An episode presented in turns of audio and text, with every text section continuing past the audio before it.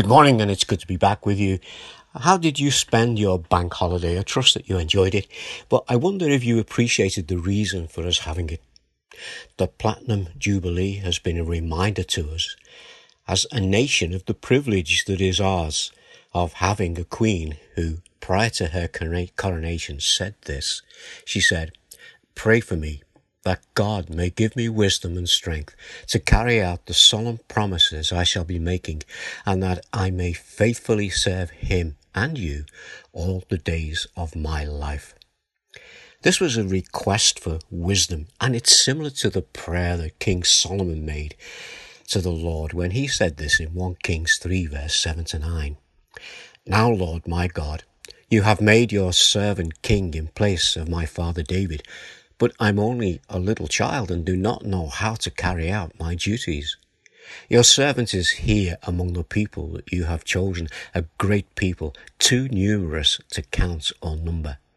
So give your servant a discerning heart to govern your people and to distinguish between right and wrong. For who is able to govern this great people of yours? And we know that from that prayer the Lord granted Solomon wisdom. Queen Elizabeth also said this. She said that the whole of life is a journey to God. I have not chosen this office for myself. He has appointed me to do it, and I go to be consecrated to it by Him. And because He leads, I will follow in complete trust.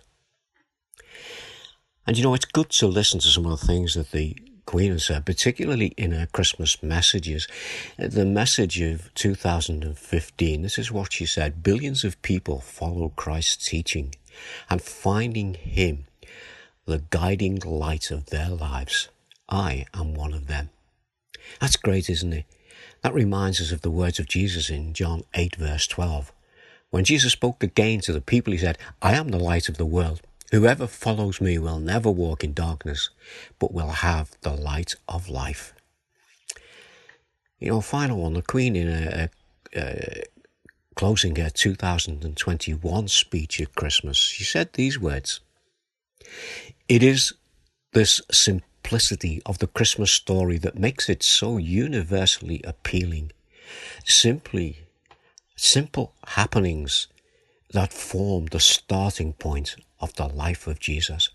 A man whose teachings have been handed down from generation to generation and have been the bedrock of my faith. Isn't that great? That's really good words that we're hearing there. Then it goes on. His birth marked a new beginning. And as the carol says, the hopes and fears of all the years are met in thee tonight. Well, there's a few thoughts for us this morning, and I trust that during these last few days, as we have been able to celebrate the Queen's Platinum Jubilee, that we have been reminded of the one who is the King of Kings, and reminded of what he has done for us, the one who loved the world, the one who gave his one and only Son. Let's just pray. Our Father, we do thank you for these thoughts that we have this morning and ask that we might just see something of you in them as we come together in your name this morning and we ask it in the name of Jesus.